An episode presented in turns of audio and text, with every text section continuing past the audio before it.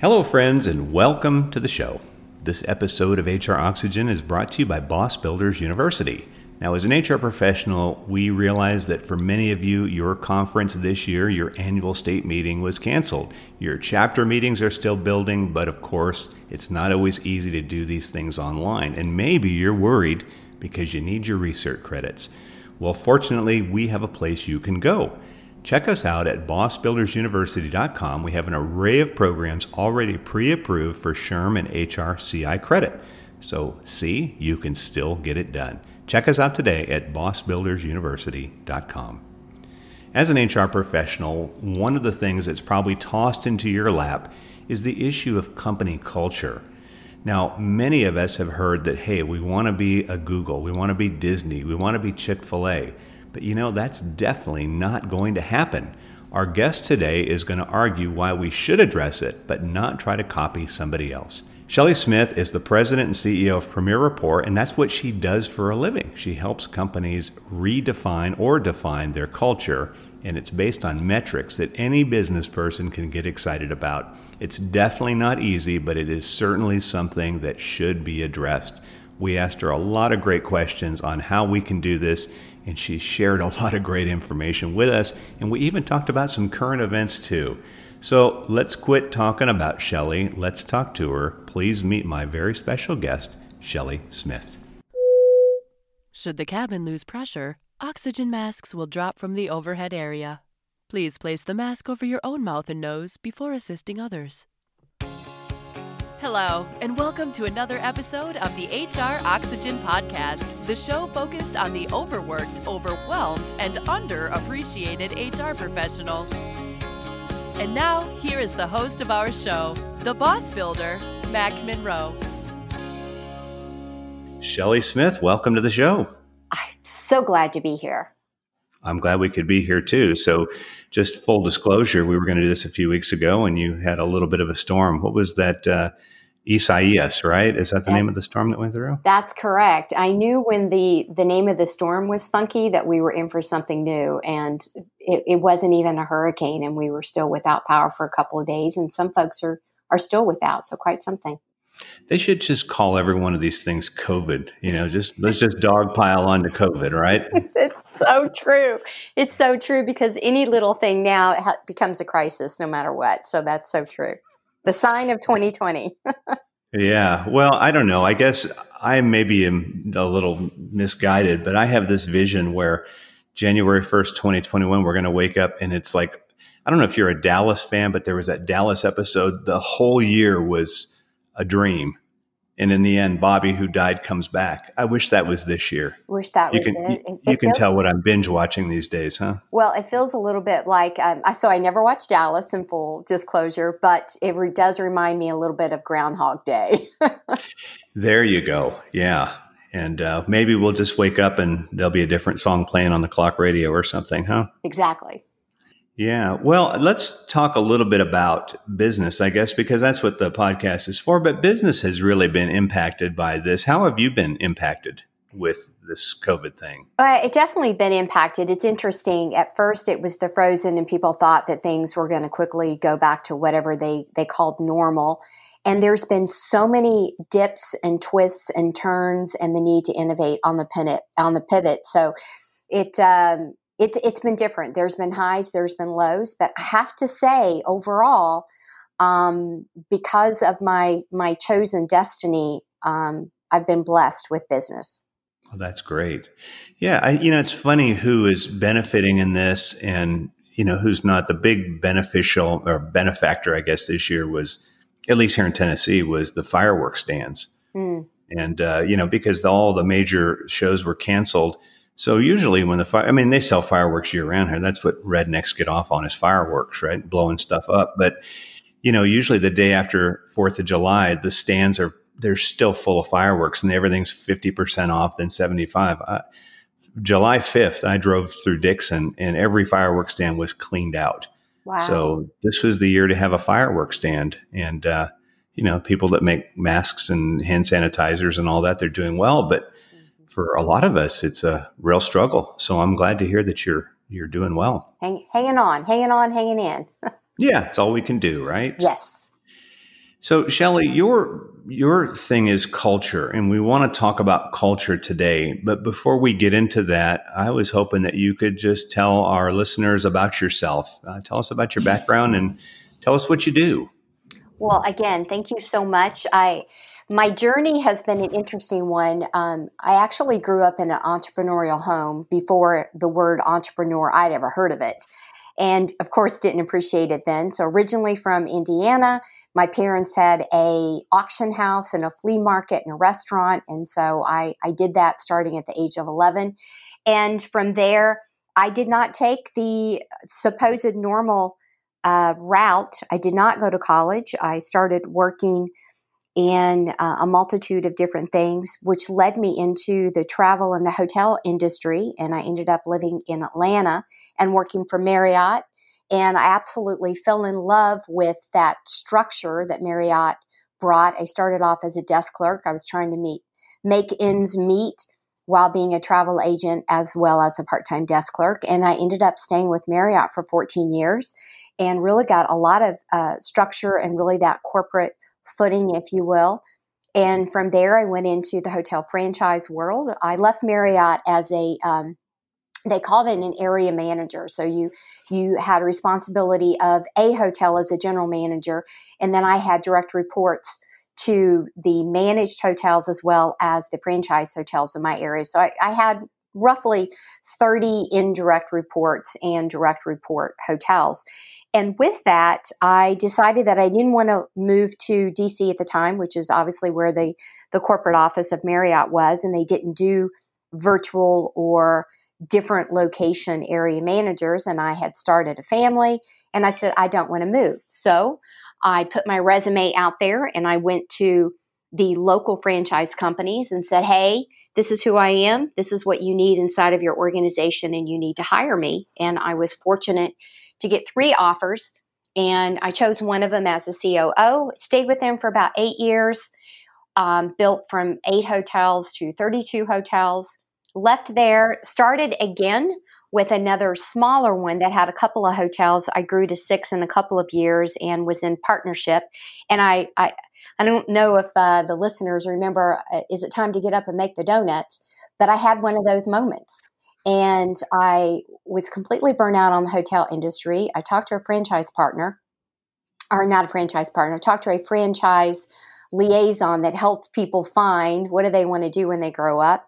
And during that interview, I um, assessment, it was discovered three things were pitched back to me, and I was actually literally going to open up a, a, a donut shop called Daylight Donuts, and had found the location and everything what was pitched back was executive coaching and peer board review. So at the time, so now this was, you know, roughly 10 to 12 years ago, about 12 years ago, I thought, wow, people get paid for that. and, uh, you know, back then, if you needed a coach, it was, you know, considered taboo. You must really be messing up. And of course, now, if you need a coach, uh, if you don't have a coach, it's uh, have you lost your mind? Why don't you have a coach? So it's interesting to see the twists and turns. But I purchased a franchise called the Alternative Board. They're out of Colorado, similar to a Vistage. Um, a lot of people are familiar with both of those. And mm-hmm. the concept is working with owners directly one on one during the month. And then once a month, you bring a group of them together, usually anywhere from eight to 12, and you act, uh, they act as one another's uh, board of advisors and you facilitate it. So I owned that for about a year, took a lot of bumps and bruises, and sold that and have what I have today, um, which is all about not just the executive coaching and helping facilitate boards, but far more so, it is everything to do with workplace culture. So that's the that's the short version. Hopefully, y'all thought that was a short version. yeah, it's quite a journey, though. So during this time, did you I mean, did you end up taking some college courses or how did that work? Because you basically stepped right into the workforce and now here you are today. Yeah. So that's a great question. You know, I used to be very timid and awkward about not having a college degree. So, cutting to the chase, I do not have a college degree. Um, I did take, I had a lot of things from a leadership and development from Marriott. They do an incredible job of, and, and still to this day, really developing uh, leadership, far above and beyond management. And then when I went into one of the franchise partners, I actually took some courses at Cornell, the business school, and uh, over a couple of summers. So I've got you know addi- additional certifications inside of that. But honestly, Mac, for all intensive purposes, I do not have any sort of a two-year degree. Uh, obviously, not a four-year degree or beyond. But it's interesting that I help companies actually build their universities inside of their organizations. And so my degree is absolutely in life. I have sat in the boat. I haven't had I haven't had any discussions with any startups and or uh, uh, multi-billion dollar companies as clients that I've not been there or done that in some way, shape, or form. So my degree is literally in life of being there and surviving. I always laugh and say, I not only got in the boat, I went out to the shore. I've been in all kinds of storms and hurricanes, literally and figuratively, and I've made it back to the shore. So now let me share my experiences to help you. And so that is my degree. That it's one of life. Well, I think that's really valuable. I mean, there's you could make a case for, you know, the degree is just a ticket to get you to something else.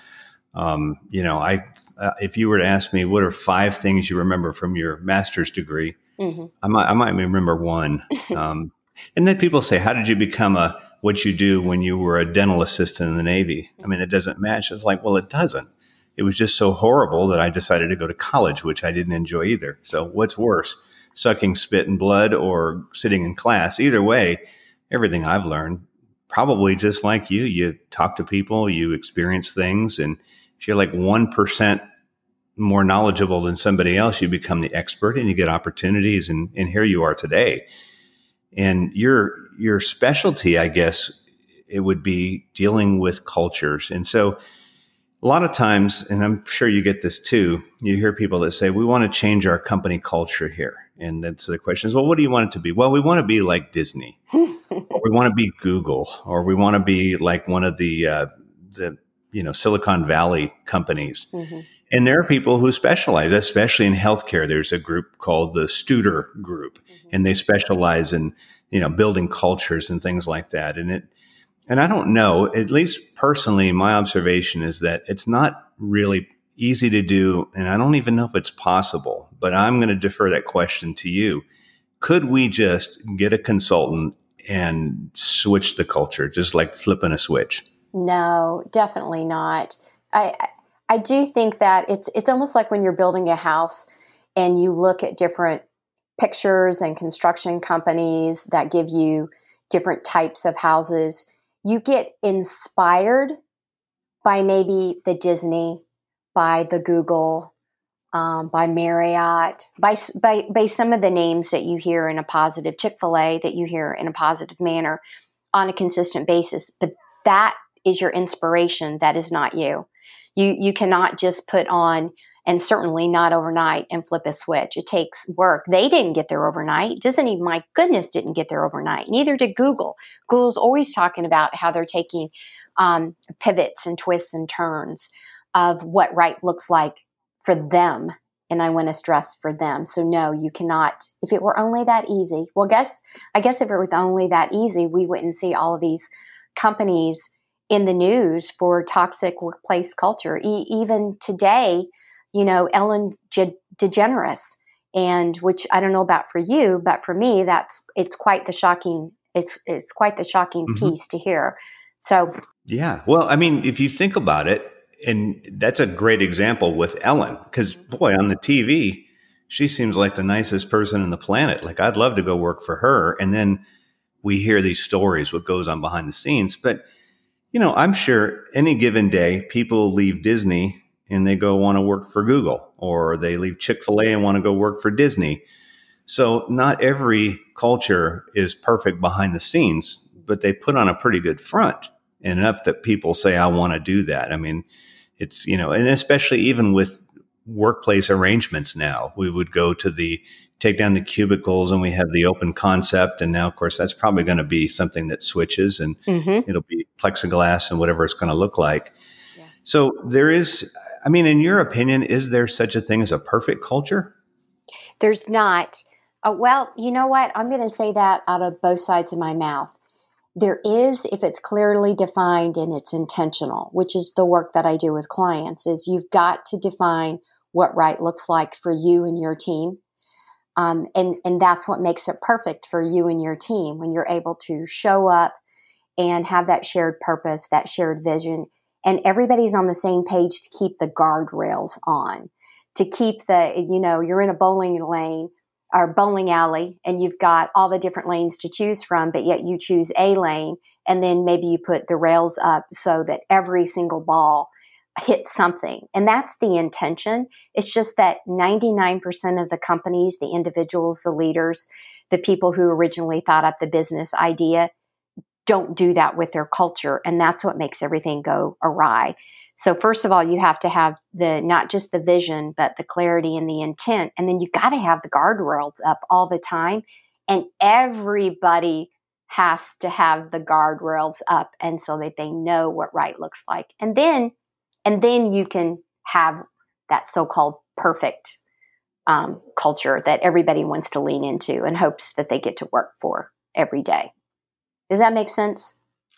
Yeah, it does. I'm just kind of curious though, what what drives that culture? Is it driven by the leader or is it by a critical mass of people? Because you know, it seems like a culture is something that just sort of pops up mm-hmm. and that becomes your culture. And then if we want to change it, we've got to do these different things, but is it driven by the founder? Is it driven by a critical mass? Where where have you normally seen it come from?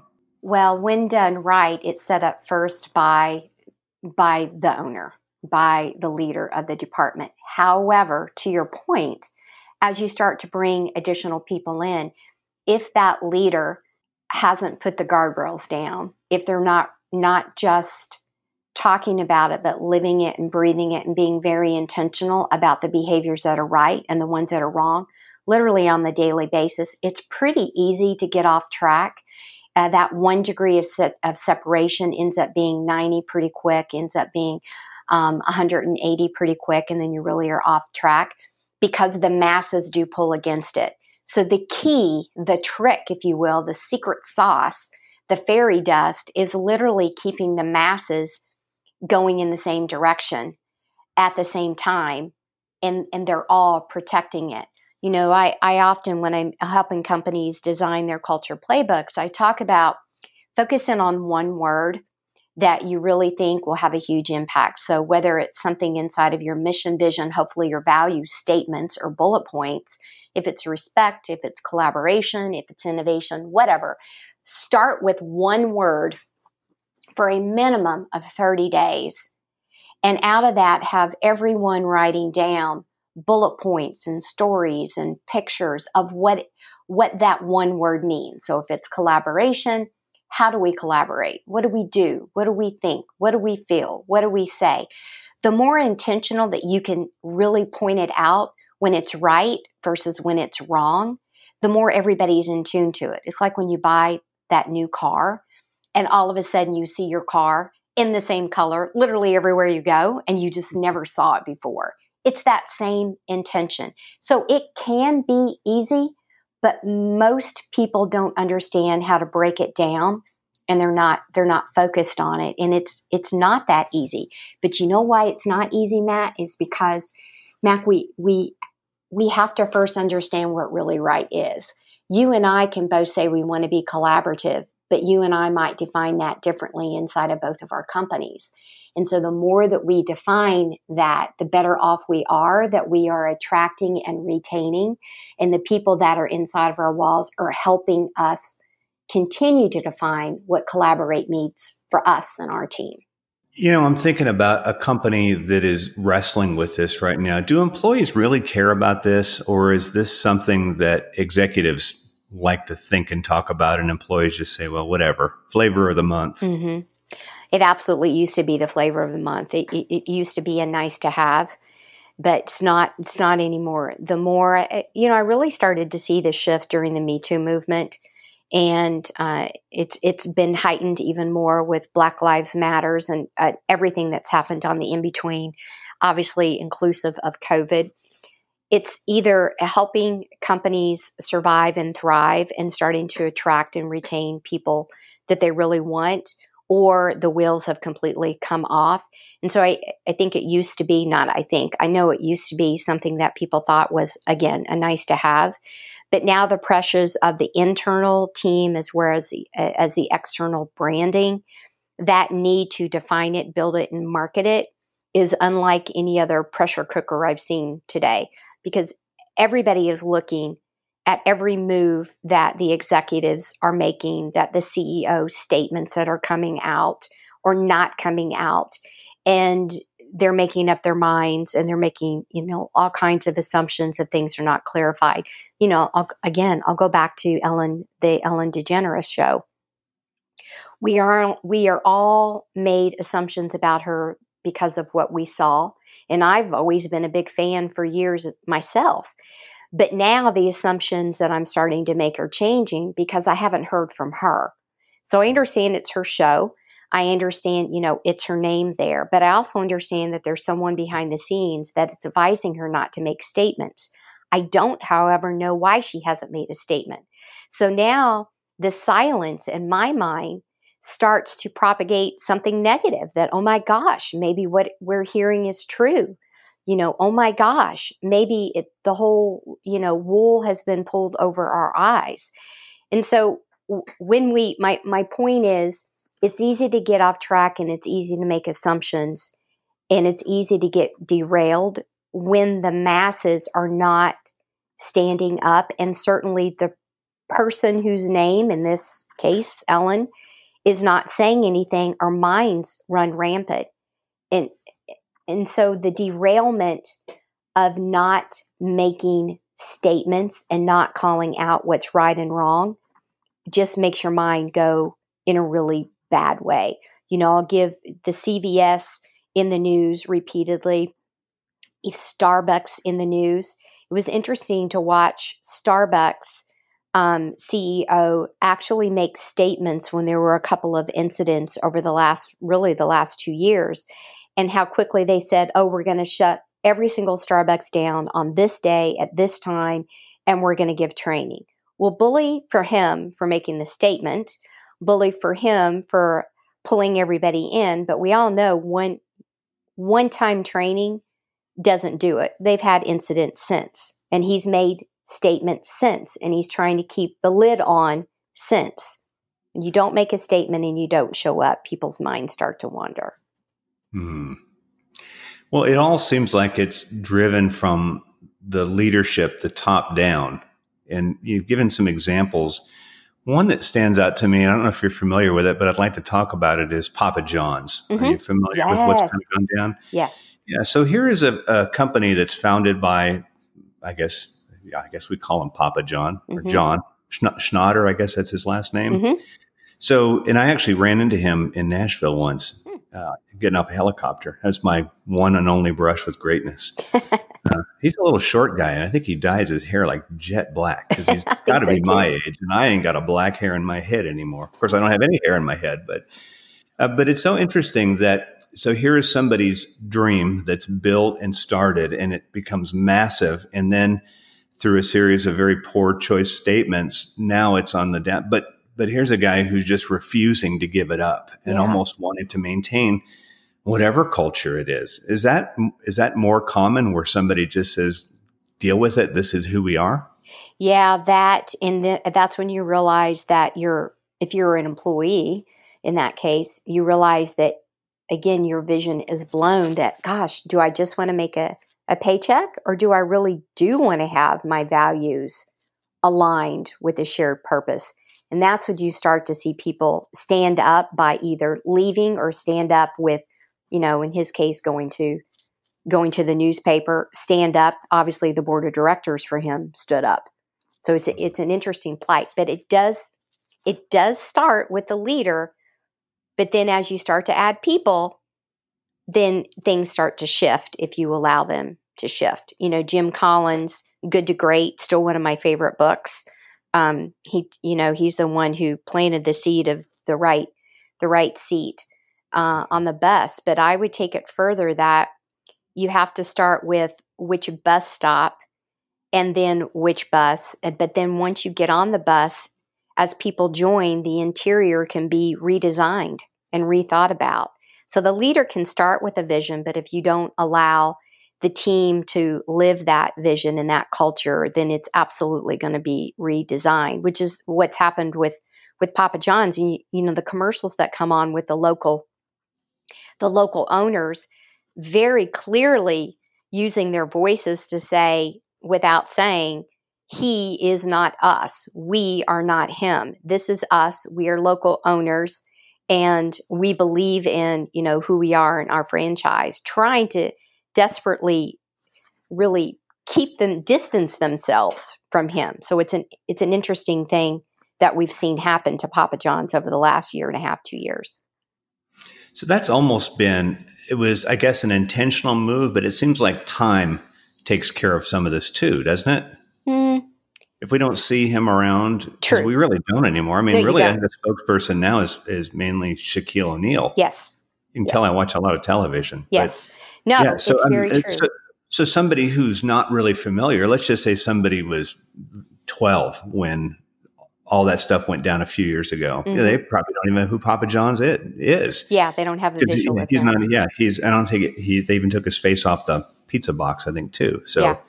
yeah, I guess in a perfect world you could just rename it, but um, eventually, yeah. Like, do you know who Chef Boyardee is? Well, I don't. He's been dead a hundred years, but exactly. you know, it's just a name. It's yeah. who knows what he was like back in the day. No, it's true, and and the perception is, and I, I don't know if it's true or not from what I read and saw is that he he did he was told to leave kicking and screaming however you know he was told to step down by the board and it became not an option so the perception was he didn't want to leave and, and he felt like what he was doing was right and he could do a turnaround but the masses meaning the board felt otherwise in order to save the company so it was an interesting thing to watch and again a little bit of that is perception because unless you were sitting in the boardroom, you don't truly know what happened.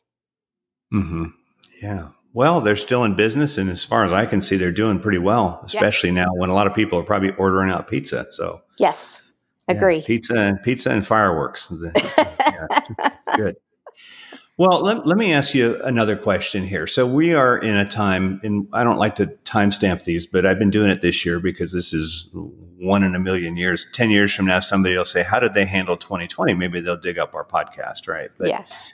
Um, I'm just wondering now, with unemployment being as bad as it is, and I've seen this trend because um, I've been around a while too. And you know, when the economy's great, that's when all these things happen. You know, people call us, they want to do management training and mm-hmm. all these things happen. And then the economy tanks and people lose their jobs. And then it's like, I just need a job. Mm-hmm. It seems like that's where we are right now. Yeah. Do you think that that this is the right time to start thinking about your culture because i mean if you're in business you're probably holding on by your fingernails mm-hmm. is this the time to shift things up or should we ride out the storm and do, when we get employees are we really going to be looking for an employee who buys into it or are we just going to get the best talent out there because now there's a bunch of good talent to choose from no, those are great points and great questions, and definitely ones that I am asked a varying of degree of those on the daily.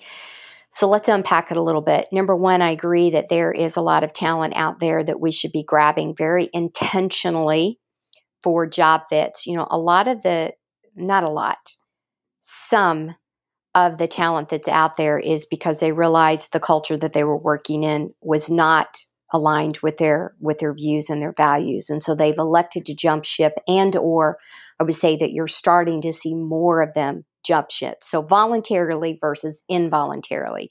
So the ones that are involuntary, you're absolutely right. You know, they need a job. They've got to keep the roof over their head. They've got to keep food on the table. And so uh, we can't, we cannot control that.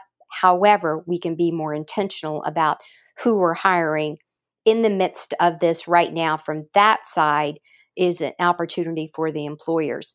Now, now more than ever, to your question, workplace culture matters to mm. my, you know, I'm I'm just turned 55 this year and I don't recall a time when there were such blurred lines overlapping lines of personal and professional. You know, when I came up through the ranks, it was always a separation that you don't get personal with your um, um, with those that were direct reports. Now, if you, it's it's difficult to have empathy, which is one of the the top leadership qualities now. You can't show empathy if you don't allow yourself, number one, to be vulnerable, but also if you don't have an understanding of what's happening inside of your team members' home as well. So I'm not talking about crossing the lines from a, a, Me Too perspective. I'm talking about understanding what's happening in the personal lives of your team members, whether it's peer to peer, managing up, managing down, or, or crossways. So, culture is more important now than ever. It's starting to either help you be the differentiator from product and services and getting above the competitive edge from an employee recruitment standpoint, and certainly from a retention and engagement standpoint, and certainly from growth. Again, simply from the multiple pandemics, when you include the adversity in the Black Lives Matter continued movement, is that you're seeing alignment to products and services because of what the statements are inside of the company, because of what the workplace culture is. So it, there's this huge weaved intentionality of workplace culture, which leads into how do I hire? How do I retain? How do I choose as an employee prospect of who do I want to go work for? And they're investigating companies unlike ever before. So you definitely have seen the shift and it's blurred. So er- everything that you said is true definitely an opportunity to grab talent in a far more intentional way, but you better make sure your workplace culture and your environment is if you are in a rebuilding mode right now, call it out and let those employees, those prospects, those applicants that you're interviewing know and tell them what you're looking for. You're better off to tell them that up front than to paint this rosy picture and then they get in and they're like, oh my gosh, this place is a hot mess. Yeah, that's a, uh, that's true. I sometimes think about that when you hear people that bitch and complain about their jobs, and you think there was a day that you got a call from that recruiter making you an offer, and you were all excited and jumping up and down. Like, what mm-hmm. happened? You know, yeah. what happened to turn that around? Sometimes it doesn't take long. Sometimes I guess it takes a while, but um, but it's a reality. So let me ask you this: when if if I have a company, what is what are some of the indicators that I need to call somebody like you to help me figure this out? That's a great question too. I call them I call them leaks. So leaks happen in a variety of ways. The most common is turnover. If you've got turnover, often turnover isn't happening by the masses, but maybe inside of a department. And typically it's actually the manager or the leader that's the culprit versus the recruiting uh, team that's trying to, to fill holes. So turnover, reasons for turnover definitely lack of engagement if you've taken um, some sort of an employee assessment for example and you don't have the engagement and the satisfaction scores that you're looking for. If if you have open positions for a long period of time hard to fill positions and you just can't seem to get there. If you've got a position that's turning over repeatedly if you have bad reviews on glassdoor on Facebook, um, things that you see come across on uh, even your website comments. Those are all signs that you've got something happening inside of your culture and that the wheels are starting to come off. And, you know, inclusive of the bad, the bad PR. So those are some of the normal signs on top of if you're losing market share. So if you're still not able to grow your business from top line sales, but yet your competitors are, and you're scratching your heads with wool. Why aren't we growing at the same pace or even faster?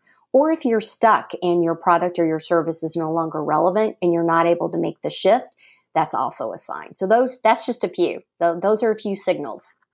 Okay. Well, uh, hopefully somebody's paying attention to those things because it seems like if you're not, one day you're going to wake up and realize your company's gone. Absolutely, which we we we are now seeing. we literally, well, yeah. I mean, there's external forces for sure. Yeah, yeah, um, or acquired or whatever. You had mentioned earlier a little bit about you know engagement surveys and things. I mean, is there is there a like a a recommended recipe would give somebody? Like, here's two or three surveys to give out, or does it kind of depend on the company? Well, anytime that you give, well, two things. My favorite is I use predictive index. So I use the engagement survey through that it's a core scientifically, you know, core questions that are answered, and it gives you a view from not only your culture, but it breaks it down into job, manager, organization, satisfaction, the culture piece. So I like the ones that are a little bit more dynamic and give you more of a 360 view. But I'm going to say, whatever questions you ask, don't ask them if you're not willing to hear the perceptions that are out there and then to do something with them. I would rather you ask one or two questions certainly than asking 20 to 100 questions when you're really only going to address a couple of them to begin with. If you're not going to address and you don't want to hear if you if your team thinks that you pay fairly, don't ask the question around pay or you paid fairly. You know, stay centered on what it is you really want to know. If you want to know about training and development, ask about training and development. If you want to know about onboarding, ask about onboarding. If you want to know about communication, ask about communication. But don't especially if you haven't done a survey ever before, start with what it is you really want to know and build on it because the worst thing you can do is to give a survey. You don't tell the results. You're not transparent about your top items and your your lower items and what you're willing to do with them.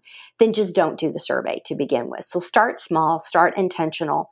You can use SurveyMonkey if you've got nothing and you've got no budget, go into SurveyMonkey and ask a couple of questions just to get yourself started.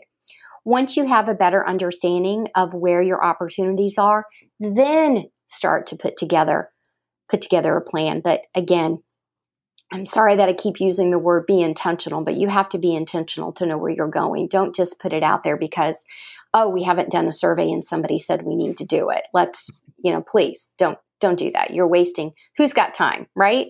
Who's got time? So do it with intentions. Well, the alternative is, I guess, the way some people feel about COVID. The reason the numbers are going up is because we're testing so much. So let's quit testing and it'll go away, right?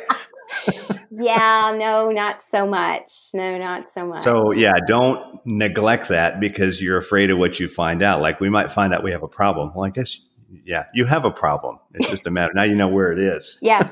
Well, you know, and the other thing is, uh, you know, I'm going to say unfortunately because I, I I wish that I got more phone calls that things are on the good and we're really just trying to level up. I do get a few of those, but usually it's the reactive mode versus the proactive mode. They're calling because now they're in the weeds or something is happening or they have these leaks versus some of the the the the not so subtle leaks are the gossip. If you've got a lot of gossip and your, you know, HR department of one or of a hundred is dealing with a lot of employee relations around he said, she said, that's a leak too.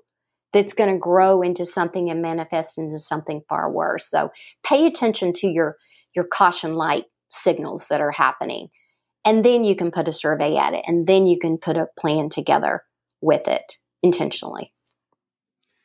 Well, let's talk about if somebody has done this. They've done the predictive index. They say we have these problems. Mm-hmm. So the next step is to call you. Mm-hmm. So I don't want you to give away all your secrets because I want listeners to pay you to do this stuff. But could you give us a general idea of what's involved? Is this something we could do like overnight? Does it take a couple weeks? Is it involve like walking around on hot coals in our bare feet and doing that kind of stuff.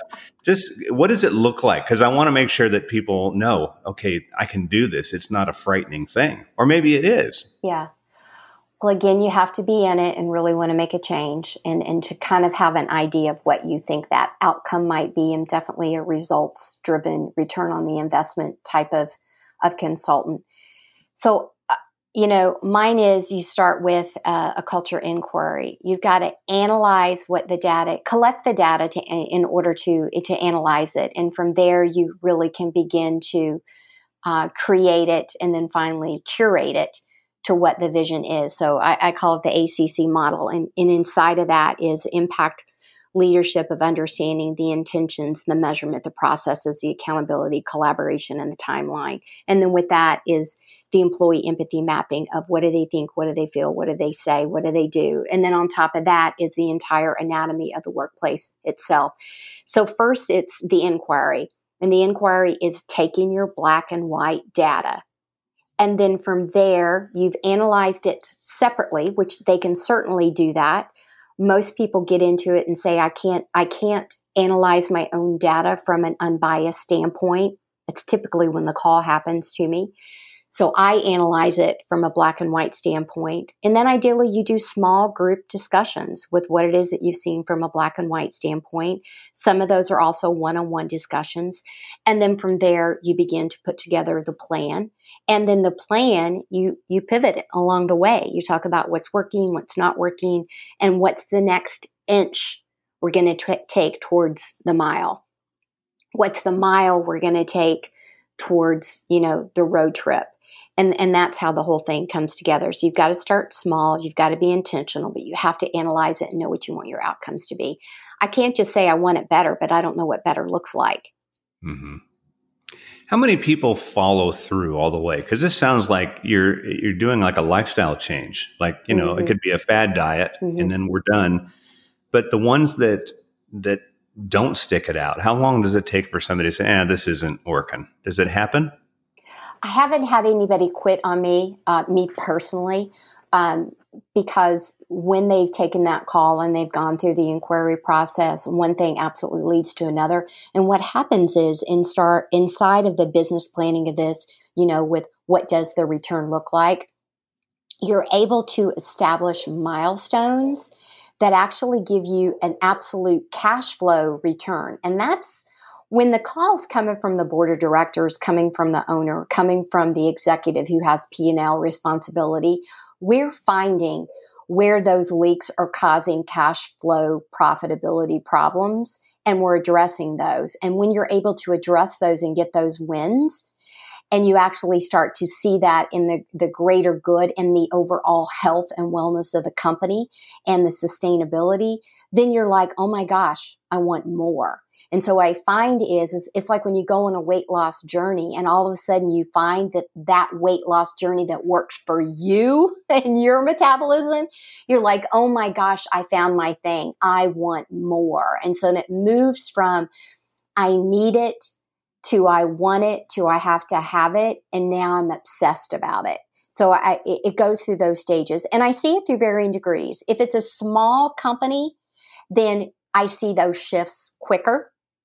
I also see the pain quicker because they're living it in, in, in lightning speed versus the really large companies that have, you know, employees by the thousands and multiple divisions. That's a slow moving ship. That's a slow shift because there's so much red tape and you have to go through so many hoops in order to get there. And what happens with that is if the core leader leaves in the midst of it, or they shift outside of their company or their responsibility, then it slows more. I personally haven't seen anybody drop off. It just slows the process down. So I've got people who have me for engagements that are three to six months, and then they get it and they've got it, and then they just use me every now and then to kind of take a pulse check. But then I also have companies that I've worked with for 10 years because they started at one spot. They started at A in hopes of getting to Z. And, and along the way, they keep moving through it. And they're like, oh, well, what about this? Or, oh, we could do this now. And those are the ones who end up creating those universities inside of their companies and, and so much more because now they really get it and they understand that the culture is what drives the top line sales and the profitability. And everything in between is a side effect of that. That that's what you got to understand and to buy into. If you don't think your culture is your your your linchpin then then you're at the train stop but you haven't bought your ticket yet. Or you bought your ticket but you don't know where to sit. So you've got to get to that plateau to really understand and buy in and then you you you don't. You don't stop you keep asking yourself, what's what else? What else? What else? Well, it sounds almost like a weight loss journey, it which is. I've been on many. Yeah, um, me too. none of them actually that successful, and you're not going to see me in a speedo anytime soon. but it, you know, it sounds like it's just it's like momentum. Yeah. once you get rolling, you just can't stop. And then you can't, you can't imagine what life was like before. Correct. And so that's when we know we've won, right? That's absolutely, absolutely. And and you know, I also want to say it doesn't mean that you don't build great things inside of a company and then end up selling the company or leave the company. And what you find is you want to repeat elements of what you had. And I say elements because everybody's not Disney. You repeat elements of what you had in, in hopes of making, you know, your stamp and to recreate and to go again. That's great. Well, Shelly, if somebody is listening to this right now and says, "Boy, that's that's what we need. We need to work on our culture." How would a person find you? Well, thank you so much. And I think the easiest way is just go to my website because there you can find the the inquiry. Um, you can find some culture magazines that actually digital that give you some of the stuff that I talked about, and you can also become a, a culture curator, um, a member where I actually help you walk through these processes one to one. So premierrapport.com. It's P R E M I E R R A P P O R T.com. Excellent. Well, Shelly, I have learned a lot today. This is the first time I've ever talked to somebody that's done a deep dive into culture, and it's been a real pleasure having you on the show. And uh, I just want to wish you the best of luck as you help companies weather this storm and all the storms that are to come. Thank you so much, Mac. I appreciate you and I appreciate all your listeners. Thanks for tuning in to another episode of the HR Oxygen Podcast. We hope you found something today that will relieve your stress, feed your soul, and pump you up to face another day. At Boss Builders, we want to let you know that we appreciate the hard work you do every day as an HR professional. And, as a reminder, always make sure to adjust your own oxygen mask before attempting to help those around you. Be well.